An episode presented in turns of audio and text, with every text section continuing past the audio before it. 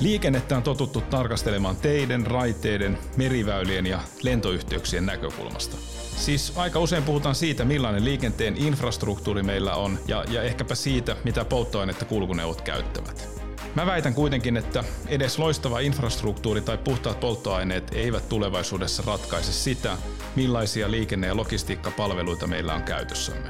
Sähköautot eivät ole liikenteen vallankumous, älyautot ovat. Näin sanoi noin Volkkarin pääjohtaja. Tässä jaksossa otamme selvää, mitä älyliikenne ja digitalisaatio oikein merkitsevät matkustajille ja tavaroille. Tervetuloa kuuntelemaan Tietoa liikenteeseen podcastin seuraavaa jaksoa. Ja mulla on täällä studiossa kolme tämän alan ammattilaista. Herrat nimeltä Janne Jakola, Samuli Salmela ja Janne Lautanala. Tervetuloa. Kiitos. Kiitos. Kiitos. Sä oot Janne Jakola, toimit matkahuollon toimitusjohtajana ja, ja sulla on pitkä tausta, pitkä tausta useilta eri toimialoilta, telekommunikaatiosta, informaatiologistiikasta, vähittäiskaupasta, IT-tuotannon, digipalveluiden kehittämis- ja johtotehtävistä. Miltä tämä matkahuollon matka tähän mennessä on, on tuntunut kaiken tämän taustan jälkeen? No matkahuolto on ollut kyllä todella mielenkiintoinen kokemus. Että mähän aloitin, aloitin tota, vajaa viisi vuotta sitten hallituksen jäsenenä ja puolitoista vuotta olin, olin siinä roolissa, kunnes siirryin sitten toimitusjohtajaksi lokakuussa 2018. Ja tässä on päässyt kyllä soveltamaan kaikkia osaamista, mitä, mitä on tota, reppuun kertynyt vuosien mittaan digitalisaatiosta ja asiakaskokemuksesta ja, ja, ja tota, yrityksen tervehdyttämisestä ja strategiapuolesta. Että siinä mielessä todella, todella antoisaa. No kohta kuullaan vähän lisää. Sitten Samuli Salmella, sulla on myös tosi tosi vankka tausta kansainvälisestä logistiikasta ja, ja toimit nykyään DP Senker konsernissa eh, Head of Digital Transformation Region Europe, miten tämä nyt sitten pitäisi suomentaakaan. Edistät, edistät Euroopan tasolla sitä että miten DB Senker pystyy hyödyntämään digitalisaatiota nykyistä paremmin. Sitten sulla on aika paljon luottamustehtäviä myös, myös liikenteen ja logistiikan alalla. Mutta mielenkiintoisin kohta sun CVssä oli se, että sä tituleerat itseäsi neofiiliksi. Kerro nyt, mitä tämä oikein tarkoittaa. Mä melkein arvasin, että tartut tuohon itseluonnehdintaan. Ja neofiili on kaltaiseni henkilö, joka viehättyy kaikesta uudesta. Neofiilille on ehkä vähän vaikeatakin tehdä rutiiniomaisesti asioita aina vaan samalla lailla, vaan me lähdetään hakemaan uusia tapoja toimia. Se soveltuu tietysti tämmöiseen digitransformaatioasiaan vallan mainiosti, koska aina halutaan katsoa, että millä tavalla asiat voisi tehdä paremmin. Ja sitten pöydän ääressä on Janne Lautanala, joka on kansainvälisen liiketoiminnan ja johtamisen ammattilainen. Sulla on Janne vankka tausta liikenteestä, logistiikasta ja ICT-maailmasta. Olet tällä hetkellä Fintrafikin teknologia- ja ekosysteemijohtaja, mutta olet aikaisemmin työskennellyt Accenturella, Avanadella, Wärtsilässä. Ja sun CVssä mielenkiintoinen kohta on se, että sä oot harrastaja koodari vapaa-ajalla. Eikö vapaa-ajan nyt jotenkin fiksumminkin voisi käyttää? Voisi varmaan, mutta jos veri vetää, että pääsee käyttää älynystyröitä, niin miksei sitten vaikka koodaa. Jotkut tekee ristisanan tehtäviä, mä tykkään koodata. No hei, otetaan sitten ihan lyhyet lämmittelykysymykset vielä tähän alkuun, niin Samuli, kun oot logistiikan maailmassa, niin mikä on se paketti, mitä sä oot elämässäsi kaikkein eniten odottanut saapuvaksi? Hmm. Se on ollut mun poikani paketti, jota on hartaasti odotettu, toivottu, että se ehtii jouluksi perille ja, ja sitten kun se on saatu ajoissa, niin riemu on ollut suuri. Uskoisin, että tässä tapauksessa kyse on ollut ne virtuaalilasit, jotka viime jouluna saat. No matkahuollon palveluista monille tulee kuitenkin bussit ensimmäisenä mieleen, niin mikä, mikä Janne, sulla on ollut ikimuistosin linja-automatka? Tämä on hyvä kysymys. Tota, mä kun aloitin, aloitin toimitusjohtajana 2018, niin, niin mä alussa huomasin, että mä en ollut matkustunut kuin bussilla vuosikausiin. Et mä olin hallituksessakin ollut puolitoista vuotta ja, ja en ollut kertaakaan matkustanut niin nimenomaan niin kuin pitkän matkan bussilla. bussilla tota noin, ja Totta kai sitten kun aloitin, aloitin toimitusjohtajana, niin rupesin matkustamaan bussilla tapaamaan esimerkiksi näitä liikennöitsijöitä eri puolilla maata se oli jotenkin niin kuin hämmästyttävää vuosien jälkeen niin kuin mennä ensimmäistä kertaa bussiin, mennä tuonne kamppiin ja, ja ostaa lippu, li, lippu netin kautta, tulostaa se e-mailinä ja katsoa sitä, sitä niin kuin vertaisjoukkoa, kenen kanssa matkustettiin ja huomata, että miten jäljessä se asiakaskokemus ja digitalisaation hyödyntäminen tällä toimialalla on. Ja se jotenkin herätti, että minkä takia itse asiassa mä tähän tehtävään on tullutkin tosi hyvä kokemus, joka sitten, sitten herätti ajatuksia ja, ja kannusti niin kuin raivaamaan asioita. No sitten vielä Janne, Janne Lautanalla täytyy sukunimeä käyttää myös, koska tässä on kaksi Jannea pöydän äärellä. Ni, niin mitkä, mikä on sellainen tilanne, missä tota, tieto on eniten auttanut sinua pääsemään perille, joko liikenteessä tai jossain muussa elämän tilanteessa? Joo, niitä on varmaan montakin sellaista tilannetta. Yksi, mikä tulee mieleen, on vuonna 1997 oltiin lähdössä duunikaverin kanssa työmatkalle San Franciscoon. No, minä ehdin kyllä lentokoneeseen, mutta kaveri ei. Mä sain sitten lentokoneeseen tiedon, että kaveri tulee seuraavalla koneella perässä. Se oli sitä aikaa, että ei ollut kännyjä, ei ollut mitään mekanismia tavoittaa tota kaveria sitten lentokentällä. Mulla oli sattumalta kaikki tiedot hotelleista, kaikista muistakin asioista. No, minä pääsin perille ja, ja tota, sitten seurasin, että milloinkahan mahtaa se kaverin lentokone tulla. No, olin siellä sitten pari tuntia liian ajoissa, mutta odotin kiltisti ja, ja tota, kaverikin varmaan arvosti sitä, että olin siellä lentokentällä vastassa, niin päästiin sitten jatkaa matkaa eteenpäin. Aika erilainen kokemus, mitä se olisi tänä päivänä, että on reaaliaikainen tieto siitä, että milloin lennot saapuu, missä mennään ja, ja sitten tietysti kännyttet aina tavoittaa. Että tässä ollaan 20, mitä, kolmessa neljäs vuodessa menty huisi määrä eteenpäin siinä tiedon määrässä ja siinä tiedon reaaliaikaisuudessa. No toivottavasti ehditään nyt sitten vielä tämän keskustelun aikana vähän pohtia myös sitä, että mitä tapahtuu seuraavan 20 vuoden aikana koska tästä on aika hyvä jatkumo siihen. Mutta otetaan aivan aluksi nyt kiinni tästä, tästä Volkkarin pääjohtajan lausahduksesta, johon tuossa alussa jo viittasin. Sähköautot eivät ole liikenteen vallankumous, älyautot ovat. Janne Lautannalla, avaksa vähän, että mikähän tässä lausahduksessa mahtaa olla taustalla? No siellä on paljon sellaisia asioita, joita tässä on sähköauto, tai siis autoihin yleensähän tulee hirvittävästi enemmän älykkyyttä. Siellä on paljon enemmän antureita, me saadaan dataa. Tätä dataa pystytään käyttämään paitsi siinä autossa itsessään, myös välittää muille tielle kulkijoille ja liikenteen ohjaukselle. Ja se tarkoittaa sitä, että meillä on tietoa siitä, missä ne autot liikkuu, meillä on mekanismit lisätä turvallisuutta. Ja sitten se autonomisuushan siellä itse asiassa kaikissa liikennemuodoissa, ei pelkästään tieliikenteessä, on, on, on siellä tulevaisuudessa häämöttämässä. Mutta kannattaa muistaa, että on niin kun me mennään eteenpäin askele askeleelta ja, ja se turvallisuuden lisääminen, sujuvuuden lisääminen on ehkä niin kuin tärkeämpi tavoite kuin että monesti vähän niin kuin itseisarvona ajateltava autonomisuus. No tuliko tässä samalla määriteltyä liikenteen digitalisaatio vai onko liikenteen digitalisaatio vielä jotain muuta? Kuka haluaa määritellä? No tota, tuohon voi voisi todeta oikeastaan sen, että, että kun, kun katsotaan, mistä ne digitalisaation hyödyt ennen kaikkea tulee, jos, jos verrataan niin kuin kansainvälisiä benchmarkkeja siitä, että miten niin kuin isot pörssiyritykset ovat, ovat niin kuin saaneet hyötyä, niin se tulee, tulee joko niin kuin asiakaskokemuksen parantumisen kautta tai sitten näiden disruptiivisten uusien palveluiden kautta. Ja se asiakaskokemus on ihan just sitä, mitä sä Janne tuossa äsken sanoit, että se on sitä henkilökohtaista, läpinäkyvää, personoitua, kaikki mobiilissa, kaikki mulle tässä ja nyt. Ja, ja, ja nimenomaan sitä tulee pala palata entistä enemmän myös niin kuin liikenteeseen. Ja tässä mä viittaan osaltaan myös siihen aloitukseenkin, että, että, että kyllä niin kuin joukkoliikenteessä tai bussimatkustamisessa pitää pystyä niin kuin se asiakaskokemus nostaa niin kuin sille tasolle, mitä se on muilla toimialoilla. Haluatko Samuli täydentää tätä digitalisaation määritelmää? Se on niin laaja kenttä, että siihen täytyy ottaa mukaan termiekosysteemit. Mä uskon, että just tämä uusi palvelutarjoama niin tulee rakentumaan alojen sisällä yritysten yhteistyöllä, mutta alojen rajoja murtaen ihan uusia palvelumalleja ja, ja digitaalitekniikka on vaan mahdollista ja siinä. Kyllä me puhutaan isosta murroksesta, joka ei tapahdu huomenna. Se tapahtuu pala kerrallaan. Yksittäiset teknologiat tulee joku toinen juttu, joka mahdollistaa taas seuraavan ja me ei vielä edes tiedetä niitä mahdollisuuksia, jotka tulee esiin. Ne, ne ilmenee vasta sitten, kun ne mahdollistavat teknologiat on saanut riittävän kattavuuden ja sitten huomataan, että hei, tänhän voi tehdä näin kätevästi ja siitä syntyy ihan uutta. Toi onkin mielenkiintoinen toi ekosysteeminen tapa toimia, minkä toit tuossa esille. Eli nyt sitten jos autot ja, ja erilaiset laitteet tuottaa sitä dataa tulevaisuudessa entistä enemmän ja se tekee ikään kuin ne ketjut ja palveluiden niin kuin rakenteet nykyistä läpinäkyvämmiksi, niin, niin mitä se oikein se ekosysteeminen toimintatapa sitten edell- tarkoittaa? Tartun nyt heti tässä alussa, alussa jo tähän kiinni, kun tämän sanan laitoit tiskiin. No se tarkoittaa mm, ensisijaisesti sitä, että eri toimijoiden data on toistensa käytettävissä. Eli se auto voi tehdä päätöksiä perustuen siihen, että kenellä on tilaus, oli se sitten henkilön kuljettamiseen tai tavaran kuljettamiseen, niin se jonain päivänä se autonominen auto saapuu sinne, missä se kuljetustarve on. Se voi olla sitten sitä, että se auto myöskin kerää itse tietoa ja jakaa sitä niille ekosysteemin muiden, to, muiden toimijoiden avuksi, mutta me ei vielä tiedetä mitä kaikkea se on. Joo, tuohon ehkä hyvä esimerkki myös, mistä me on niin Fintrafikin kanssa käyty keskustelua myöskin, on niin joukkoliikenteen älykkyyden lisääminen siinä mielessä, että, että saataisiin tietoa niistä punaista liikennevaloista suoraan sinne bussiin voidaan näitä vihreitä aaltoja paremmin järjestää myös niin joukkoliikenteellä sitä kautta niin edistää sitä, sitä liikkumista. Se on ekosysteemityötä mitä suurimmassa määrin.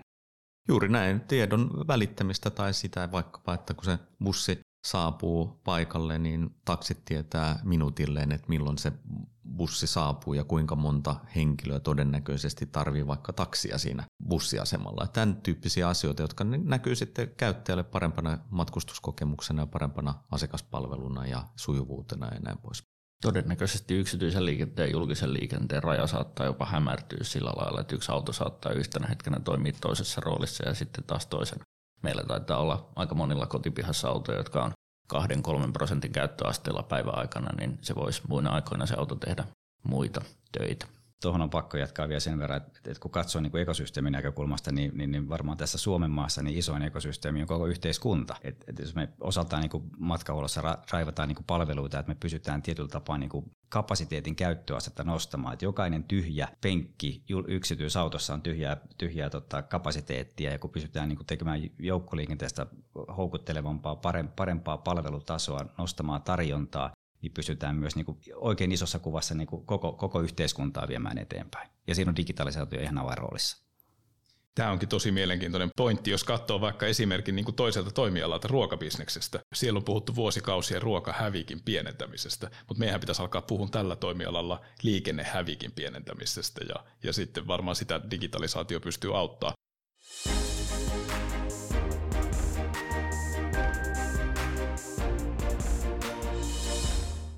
Mutta mennään vähän nyt lähemmäs vielä niin kuin konkretiaa ja mietitään sitä, että mitä tämä digitalisaatio kuluttajille tarkoittaa.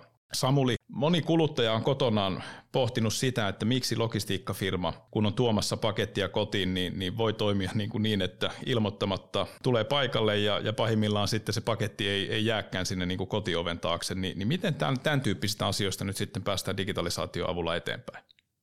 Näissäkin asioissa kuluttaja on kuningas ja viime kädessä se on se kuluttajan käytös, joka joka tämän määrittää, miten tullaan tekemään. Että kyllä ne palvelumallit, jotka tähän kuluttajan toiveeseen parhaiten vastaa, niin, niin ne menestyy.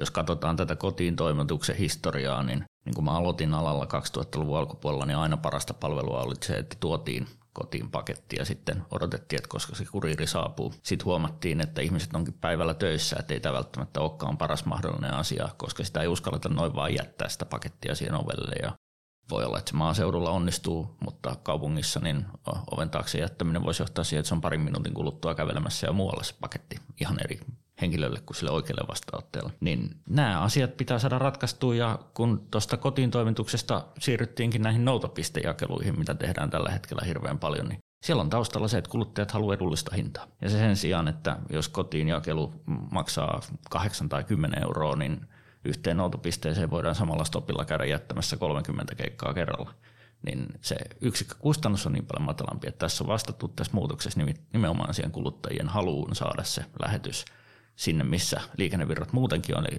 vaikka ruokakaupan yhteyteen. Ja nyt toki, kun on saatu reaaliaikaista näkyvyyttä siihen, milloin se auto saapuu kotiin ja voidaan mobiilin kautta sopia, että sen saa jättää ovelle sen paketin, niin se avaa jälleen mahdollisuuksia kotitoimitukselle, mutta siinä on sitten kustannus sekä rahallinen että ekologinen. Miten sä Janne näet tämän matkahuolto tekee myös, myös tavaralogistiikkaa. Joo, tämä on niin sinällään ollut hyvin mielenkiintoinen päästä sisälle tämmöisen niin logistisen koneiston tavallaan niin kuin sielun elämää, mitä tässä nyt on, on itsekin opiskellut muutaman vuoden vielä, vielä lisää. Logistiikkatoimijahan on, on, on, on niin kuin periaatteessa toimija, joka optimoi semmoisen mahdollisimman loppurasvatun koneen, jossa, jossa ta- paketit liikkuu, tavara liikkuu mahdollisimman alhaisilla kustannuksilla, niin kuin, niin kuin totesit tuossa juuri. Siinä asiakas jää usein sivurooliin, että et, et nimenomaan, että jos se prosessi menee joltakin osin vikaan tai, tai, tai sitten asiakas ei toimikaan sen koneiston ehdolla, niin, niin, niin, niin sitten avot ollaankin niin kuin hukassa. Tässä niin kuin mun ajatusmaailma tässä on oikeastaan enemmänkin se, että meidän pitää kääntää tämä nimenomaan se digitalisaatio sen läpinäkyvyyden myötä niin kuin siihen, että, että asiakas ottaakin itse asiassa kuskin puikot. Että, että kun on koko aika tieto, missä se tavara menee, paketti menee, pystytään tekemään niitä dynaamisia ohjausmuutoksia, yllättäen tota, kun tulee joku poikkeustilanne ohjaamaan pakettia eri paikkaan. Niin se, se vaatii nimenomaan, että meillä on koko aika tieto myös siellä tuotannon ohjauksessa, missä se tavara liikkuu, ja, ja käännetään se tavallaan asiakaskokemus ohjaamaan sitä logistikakoneistoa, eikä toistepäin. Ja tämä on iso fundamenttimuutos, minkä mä uskon tapahtuvan. Ainakin meillä tapahtuu. No Janne Lautanala, nyt kun kuuntelee Samulia ja, ja toista Jannea pöydän ääressä, niin, niin maalataan niin kuin sellainen maailma, missä kaikki on läpinäkyvää. Niin miten tässä maailmassa sitten turvataan ja varmistetaan se, että tiedot ihmisten ja pakettien tavaroiden liikkeestä ei päädy väärin käsi? Se on asia, joka pitää ottaa huomioon ja siellä on tietysti monia asioita. Tot, totta kai niin kuin data ei ole jaossa kaikille, että sen, sitä saa käsitellä se taho, joka on siihen oikeutettu.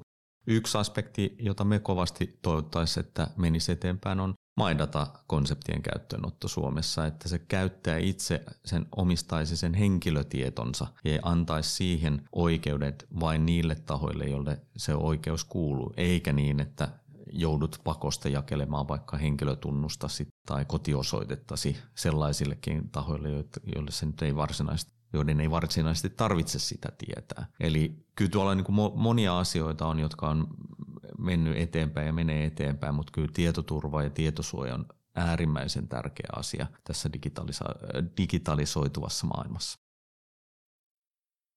No nyt ollaan puhuttu aika paljon tavaralogistiikasta. Katsotaan vähän nyt matkaketjuja, sitä niin kuin henkilöiden liikkumista. Oikeastaan koko 2000-luku on puhuttu siitä, että, että matkaketjuja täytyy sujuvoittaa, eri liikennemuotoja täytyy laittaa entistä enemmän yhteen. Sitten alettiin puhua mobility as a service maastyyppisistä palveluista. Mutta sitten kuitenkin, jos katsoo ihan kylmiä faktoja, niin suomalaiset liikkuu henkilöautoilla. 85 prosenttia on henkilöautoilun markkinaosuus. Niin miksi tämä murros on sitten kuitenkin näin, hi, näin älyttömän hidasta, kun meillä on käytössä hienoimmat digitaaliset järjestelmät, mitä koskaan aikaisemmin? Kaikki ei ole neofiileja. Se vaatii oma aikansa tottua siihen uuteen ja oivaltaa ne mahdollisuudet ja omaksua uusia, uusia toimintamalleja.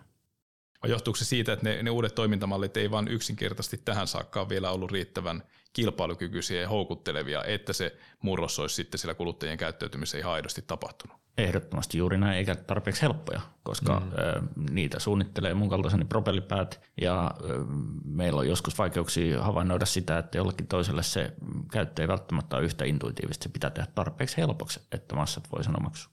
Tuossa on toi on yksi puoli totta kai, mutta, mutta kyllä niin kuin iso, isompi ongelma tässä kentässä on ihan, ihan muualla. Et me ollaan nyt matkahuollossa rakennettu puolitoista vuotta tämmöistä ensimmäistä multimodaalia matkaketjuratkaisua, eli meillähän on olemassa sovelluskaupoissa reitit ja liput niminen sovellus, jolla voi, voi tänä päivänä jo matkustaa matkaketjuilla yli 90 pinnaa koko, koko tämän maan aikataulutusta reittiliikenteestä löytyy sieltä. Mutta fundamentti ongelma siinä on oikeastaan se, että, että tota, tai minkä takia mekään ei voida siihen hirveästi nyt, nyt tällä hetkellä satsata niin markkinointirahaa, on se, että tämän maan paikallisliikenteestä julkisesta liikenteestä on, on, on valtaosa niin kuin kaupunkien toimivaltaisten viranomaisten hallinnassa, ja, ja heillä ei ole intressiä maksaa niin kuin minkäännäköistä komissio siitä, että me myydään niitä lippuja. Hirveän vaikea meidän on lähteä kauheasti laittaa paukkuja, paukkuja niin kuin esimerkiksi markkinointiin tai myynnin edistämiseen, jos emme saada siitä niin kuin ansaintaa miltään osin. Ja tämä on iso ongelma kysyn jatkokysymyksestä, onko se teidän iso visio on, on niin kuin se, että yhteen sovellukseen saadaan eri liikennemuodot niin, että se on matkustaja pystyy sen koko matkaketjun ostamaan siitä on, on. yhdestä Joo, siis sovelluksesta. Siis, kyllä, ja, ja kyllä me tehtiin paljon niin kuin käyttäjätutkimusta ennen kuin me lähdettiin tätä tekemään myöskin, ja, ja, ja tota, löydettiin tosi paljon niin kuin indikaatiot siihen, että kyllä kuluttajat odottaa sitä, ne haluaa matkustaa ovelta ovelle, ei asemalta asemalle ja, ja niin kuin tarve siellä on olemassa. Ja, ja käytännössä vaan, vaan mä oon nostanut esimerkiksi tätä keskustelua paikallisliikenteen suuntaan, suuntaan vaikka HSL-alueella siitä, että, että me tuodaan niin kuin normaaliolosuhteessa koronapandemian, luetaan niin kuin pois tuommoinen 500 kaukopussia Kampin terminaaliin ja, ja sieltä tulee niin kuin tuhansia matkustajia, mutta mut ei me, meillä ei niin eväitä tällä hetkellä markkinoida heille, että he jostakaan niin kuin matkaketju pääsette suoraan niin kuin HSL-alueella myös niin kuin suoraan per, perille. Ja se on, se on niin kuin sääli mun näkökulmasta. No Janne Lautanala, miten, miten sä tämän hahmotat? Kyllä mä tota, hahmotan hyvin samalla tavalla kuin Kaima, että tuolla on näissä bisnesmalleissa on tiettyjä kohtia, jotka ei vaan niin kuin loksahda. Että et tosiaan, jos ei se ole kannettavaa se liiketoiminta, niin eipä sellaista nyt hirveästi rupea kukaan niin kuin puskemaan eteenpäin. Jos katsoo niin kuin muilta toimijoilta, vaikka telekom-sektorilta, että siellä sä pystyt ostamaan kilpailijalta runkokapasiteettia. Toki toimiala on siinä mielessä erilainen, että se on niin kuin vahvasti kannattavaa liiketoimintaa, kun sitten taas tämä tota, joukkoliikenne on monesti aika subventoitua, että se on niin kuin tavallaan tappiollista, että siellä on näitä erilaisia lukkoja paljon enemmän. Mutta kyllä meidän pitäisi niin pystyä miettimään, että millä tavalla me lisätään sitä houkuttelevuutta ja kyllä se niin yksi ensiarvoisen tärkeä tekijä siihen houkuttelevuuteen näiden toimijoiden kannalta olisi se, että se olisi jotenkin houkutteleva liiketoiminta tähän on pakko myös jatkaa se, että, että, että nyt tullaan niin tavallaan siihen toimialapuoleen tai, tai vaikutukseen niin koko toimialaan. Että, että nyt kun me ollaan tehty näitä matkaketjuja tässä tosiaan niin puolitoista vuotta, niin, niin me on teknologia laajennettu myös siihen suuntaan, että me pysytään niin digitalisoimaan myös niitä olemassa olevia vuoroja eri, eri, eri tavalla niin liikennöintipuolella. Et, et hyvä esimerkki on esimerkiksi kouluvuorot tai koulukyytejä, mitä kunnat järjestää. Me on tuotu niitä myös saataville tuonne meidän matkaketjuapplikaatioon, jolloin periaatteessa tämmöistä niin kunnan subventoivaa liikennettä pystytään liittämään osaksi matkaketjuja. Ja tämä todellakin taas niin lisää sitä tarjontaa, jolloin pystytään niin sitä kysyntää myöskin niin sitä kautta saamaan, saamaan toivottavasti pidemmällä aikavälillä. Ja tämähän on just sitä liikennehävikin Tämä on nimenomaan, tämä on mistä nimenomaan, aikaisemmin juteltiin. Nimenomaan, ja, ja sitten tot, totta kai kun muistetaan, että mikä on demografiakehitys, että meillä, meillä väki pakkautuu kaupunkeihin ja toivottavasti nyt ehkä pandemian myötä pikkasen tämä, tämä, tämä tilanne tulee tasaantumaan, mutta, mutta että myöskin niin kuin, mitä me ollaan tähän tuotu osaksi, osaksi niin on, on tämmöisiä niin kuin kutsuliikennetyyppisiä ratkaisuja. Esimerkiksi Porvoon alueella on tämmöinen kyläkyyti-ratkaisu, jossa pystytään niin kuin tilaamaan, tilaamaan kutsuliikenne tällaiselta keruualueelta matkustamaan sen, sitä myöten Porvoon keskusta ja siitä taas yhdistää näitä sitten kansallisiin tai Suomen tason matkaketjuihin. Tavallaan sitä kautta parannetaan sitä asiakaskokemusta ja pystytään niin kuin oikeasti tarjontaa parantaa. Ja puhumattakaan vielä, että, että sitähän meillä on valtava määrä erinäköisiä sotekyytejä, mm. jotka on täysin suljettuja tällä hetkellä ja, ja osittain halutaankin pitää täysin suljettuja. Kyllä mä haluaisin niin kuin avoimesti käydä keskustelua siitä, että miksei voida yhdistellä myös niin kuin tällaista ihan puhdasta markkinaehtoista sopimusta liikennettä niin kuin paikallistasolla ja sotekyytejä. Et sillä me pystytään niin kuin aidosti sitä, sitä kapasiteettia poistamaan. Niin jos mä vähän nyt niin tulkitsen ja vedän mutkia suoriksi tästä, mitä olette sanonut, niin, niin onko meillä nyt siis Suomessa sen tyyppinen tilanne, että meillä on niin kuin valtio, meillä on reilu 300 kuntaa, meillä on iso määrä niin kuin yrityksiä liikennelogistiikka-alalla, moni näistä yrityksistä ei tee kovin hyvää niin kuin bisnestä, ja sitten meillä on kasvavat odotukset. Eli tämä on hirveän niin kuin viidakko, tietyllä tavalla niin kuin pirstautunut, pirstoitunut kenttä, ja, ja ennen kuin sitten niin kuin saadaan tietyistä niin kuin yhteentoimivuuksista ja pelisäännöistä sovittua, niin ei sitten päästä myöskään niin kuin riittävän nopeasti, riittävän paljon eteenpäin tässä niin kuin palvelukehityspuolessa, jotta sitten syntyy ihan aitoja vaihtoehtoja tälle niin kuin yksityisautoilulle. Tuo on helppo sanoa, että, että koko yhteiskunta on todellakin iso ekosysteemi, joka pitäisi puhaltaa yhteen hiileen. Juuri näin. Ja kyllä niin kuin ekosysteemisessä työssä se yhteinen visio, yhteiset näkemykset, yhteiset tavoitteet ja mielellään vielä yhteiset reilut pelisäännöt on aivan ensiarvoisen tärkeä juttu. No mitkä on ne, niin kuin ne ensimmäiset stepit, mitä nyt, mitä nyt seuraavaksi pitäisi tehdä, että päästäisiin tässä niin kuin yhteen kehittämisessä paremmin eteenpäin?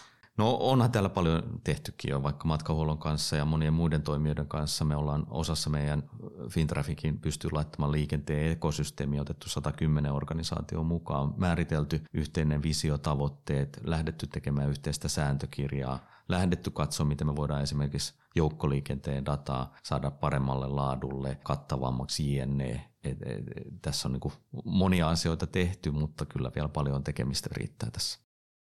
Miltä Samuli tämä keskustelu logistiikka asiantuntijan näkökulmasta kuulostaa?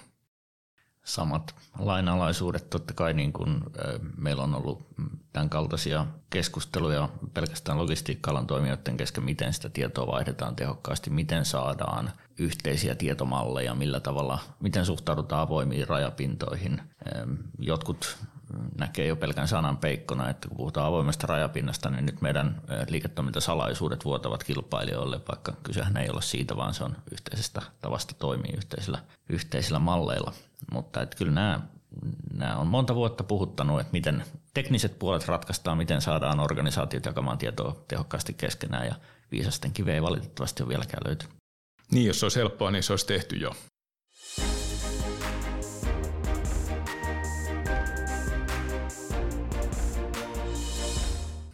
kuka haluaa vähän visioida sitä, että, että millä tavalla nyt tavallaan, missä vaiheessa tätä pullonkaulaa niin kuin saadaan, saadaan taklattua ja tämä palvelukehitys sitten liikenne- ja logistiikka-alalla vielä entisestään niin kuin nopeutuu. Et jos me katsotaan benchmarkia joltain tois, toisilta toimialoilta, niin vaikkapa sitten telekommunikaatiosta, johon Janne tuossa jo viittasi, niin kyllähän sielläkin tietyllä tavalla siinä vaiheessa, kun tämä yhteentoimivuus syntyi, niin sitten se palvelukehitys yhtäkkiä räjähti, kun olikin sellainen niin kuin platformi, missä kaikki pystyi niin kuin kehittämään palveluita. Ja nyt sulla on kännykällä pystyt tekemään niin, kuin niin paljon asioita, että harva edes osaa kaikkea. Mutta miten, se, miten tämä tulee niin kuin menemään tässä liikenteessä ja logistiikassa? Jotenkinhan meidän pitäisi päästä nyt tästä niin kuin tilanteesta eteenpäin. Niin, kyllä tuolla on niin hyviä lähtöjä. Jos miettii vaikka logistiikassa on Eurooppa-tasoinen äh, European Freight Transport Information EFTI, sähköisten rahtikirjojen hanke, joka yhdenmukaistaa EU-tasolla rahtikirjoja ja rahtiin liittyvän informaation välitystä erityisesti viranomaisille. Mutta onhan siellä sitten niin kuin paljon muutakin, mitä pitää tehdä. Vastaavasti vaikka joukkoliikenteessä tai, tai liikenteen tilannekuvaan liittyen EU-tasolla ollaan harmonisoimassa, että minkälaista, minkä, missä muodossa, minkälaisissa tietomalleissa dataa tallennetaan ja jaetaan, minkälaisia rajapintoja käyttäen. Mutta on tuskastuttavan hidasta ja vaatii paljon työtä ja monia eri, eri aktiviteetteja monella eri rintamalla. Ja, ja mehän ei pitäisi rakentaa mitään vain Suomea varten, vaan kyllä tämä maailma on entistä globaalimpi, niin meidän pitäisi vähintään pitää sitä Eurooppaa meidän kotimarkkinana mielellään koko maailmaa. Niin ja tuohon telekommunikaatioita itsekin, itsekin tuota, itse sitä murrosta olin kokemassa silloin vuosituhannen alussa. Olihan siellä pohjalla aika paljon sitä regulaatiota myöskin, että et, et pakotettiin toimijat toimimaan tietyllä tapaa avaamaan, avaamaan tila- ja yhteyksiä ja tuotiin numeroon siirrettävät ja vastaavia. Kyllä, kyllä me niin sitä regulaatiota tarvitaan. Meillä on liikennepalvelulakia ja vastaavia myös niin kuin tällä, tällä niin kuin liikkumisen toimialalla ja logistiikan toimialalla, mutta mut kyllä se ei niin kuin riitä vielä. Et tarvitaan sit myöskin sitä innovatiivista ja, ja niin kuin kykyä investoida ja, ja pitää olla ne toimintaedellytykset. Tästä tehdään myös niin jonkinnäköistä ansaintaa, mihin viittasin aikaisemmin. Tässä Lautanalla Janne totesi sähköisestä rahtikirjasta, niin siinä nyt on hyvä esimerkki, että kansainvälisen logistiikan näkökulmasta niin ei me voida tehdä paikallisia ratkaisuja. Siinä pitää olla joku semmoinen, mikä me voidaan hyödyntää meidän toiminta-alueella ja EU on riittävän iso, että siellä me varmasti pystytään jo yksi standardi ottamaan käyttöön, mutta sielläkin ollut sellaisia tilanteita, että meillä on mahdollistettu lainsäätäjän puolesta sähköisellä rahtikirjoilla kuljettaminen, mutta kaikki jäsenmaat, jotka on ratifioinut sääntöjä, niin se on onnistunut vain osassa Eurooppaa. Että kyllä, kyllä toivoisi, että julkisvalta käyttäisi mahdollistajan roolia näissä tapauksissa ja sallisi digitaalisen asioinnin kaikissa kanavissa. No kenen pitäisi nyt tehdä ihan konkreettisesti jotakin seuraavaksi? No me ainakin tehdään paljon koko aika. Mutta kyllä me nimenomaan varmaan tätä ekosysteemityötä täytyy, täytyy viedä eteenpäin, mikä on saanut hyvän alun tuossa Fintrafikin ja, ja Jannen, Kaima Jannen edistämänä, niin, niin sitä kautta se mun näkökulmasta menee eteenpäin. Mutta kyllä mä edelleen nostan sitä esiin, että, että tuota, tarvitaan myös, myös niin kuin sitä, niitä viranomaistoimijoita, niitä paikallisliikenteen järjestäjiä tässä mukaan myöskin tähän yhteiseen, yhteiseen harjoitukseen. Joo, samaa mieltä, että me tarvitaan regulaatio, me tarvitaan kykyä ja halua tehdä yhteistyötä eri toimijoiden kanssa ja tietysti vähän kannustaisi myös tosiaan kuluttajia ja palveluiden käyttäjiä suhtautumaan hieman enemmän neofiilisimmin uusiin asioihin ja palveluihin. No onko tässä sellainen vaara, että jos tavallaan tämä ala niin kuin ala kehittyy ja pystyy kehittämään näitä niin kuin yhteentoimivuutta ja, ja tätä niin kuin yhteen pelaamista hitaammin kuin jotkut toiset toimialat on kyennyt tekemään, niin voiko tässä käydä niin, että kuluttajien odotukset ajaa ikään kuin ohi ja sitten kuluttajat alkaa hakea niitä ratkaisuja, josta jotain muuta reittiä ja sitten syntyy esimerkiksi tällaisia niin kuin kansainvälisiä datan, dataomistavia niin kuin jättejä, jotka lähtee ratkaiseen näitä niin kuin kuluttajien odotuksia, jos tämä ala ei pysty niin kuin itse riittävän nopeasti liikkumaan. Niin kuin realistisena te näette niin kuin tämän tyyppisen uhkakuvan tai mahdollisuuden, mistä näkökulmasta sitä haluaa katsoa? Tuossa oli parikin kysymystä mun näkökulmasta. Ensimmäinen, ensimmäinen kysymys oli se, että, että miten kuluttajat reagoi. Kuluttajat reagoi just niin kuin ne tähän asti on reagoinut, että jos emme pysytä parempia palveluita rakentaa, niin ne hyppää sen oman auton kyytiin ja, ja, ja tota, ajaa sillä. Ja, ja se, on, se on tavallaan se, mitä, mitä me tämän toimialan sisällä ei haluta. Toinen asia on sitten nämä, nämä globaalit jätit, Googlet ja, ja vastaavat. To, mä, mä luulen, että me ollaan kaikki samaa mieltä myöskin, että me ei haluta antautua sen varaan, että, että Googlen kaltaiset toimijat pyörittää suomalaista joukkoliikennettä, tavallaan matkaketjuja tai, tai niin kuin aikataulut vastaavia palveluita. Ja ehkä se markkinaosuus kasvaa niin kuin riittävän iso, me tiedetään, mikä, mikä se hintalappu sen jälkeen on. Toisesta suunnasta tulee myöskin kirittäjiä, eli pienet startupit saattaa tehdä hyviä ratkaisuja, jotka sitten näyttää, että tämmöinen uudenlainen konsepti toimii. Oli se sitten jotain näitä taksikuljetusalaa mullistaneita juttuja tai sitten pienempiä paketinkuljettajia, jotka tekee vaikka mobiili edellä uusia ratkaisuja ja sitten pakottaa vanhemmat toimijat parantamaan vähintään samaa tahtia. Pakko todeta tuohon, että Schenkerin verrattuna niin matkahuoltohan on pieni ketterä startuppi. Pientä nokittelua ihan selvästi, mutta se sallitaan. En, en viitannut matkahuoltoon. Mä tiedän. Ja onhan se mahdollista, että tämä tulee niinku isompaa disruptiota, että jos kuuntelee Elon Muskin visioita siitä, että jokainen Tesla on kohta niin kuin ansaitseva robottitaksi, joka itsenäisesti siirtyy paikasta toiseen, niin kyllä se sitten varmaan tarkoittaa aikamoisia muutoksia myös tämmöiseen niin kuin joukkoliikenneajatteluun. Hyvät herrat, lämmin kiitos. Tämä on ollut hyvä keskustelu ja mun mielestä tämä on osoittanut sen, että keskustelua tällä toimialalla tarvitaan lisää, mutta se keskustelu ei riitä, vaan nyt tarvitaan niin kuin ihan aidosti tekoja. Ja tässä jaksossa ollaan istuttu pyöreän pöydän ympärillä ja, ja mä oon ihan varma siitä, että alan toimijoilla laajasti Suomessa ja, ja Euroopassa ja globaalistikin on halua istua vielä isompien pyöreiden pöytien ympärillä ja, ja ratkoa näitä haasteita yhdessä. Mä kiitän oikein lämpimästi tästä keskustelusta. Kiitos. Kiitos. Kiitos.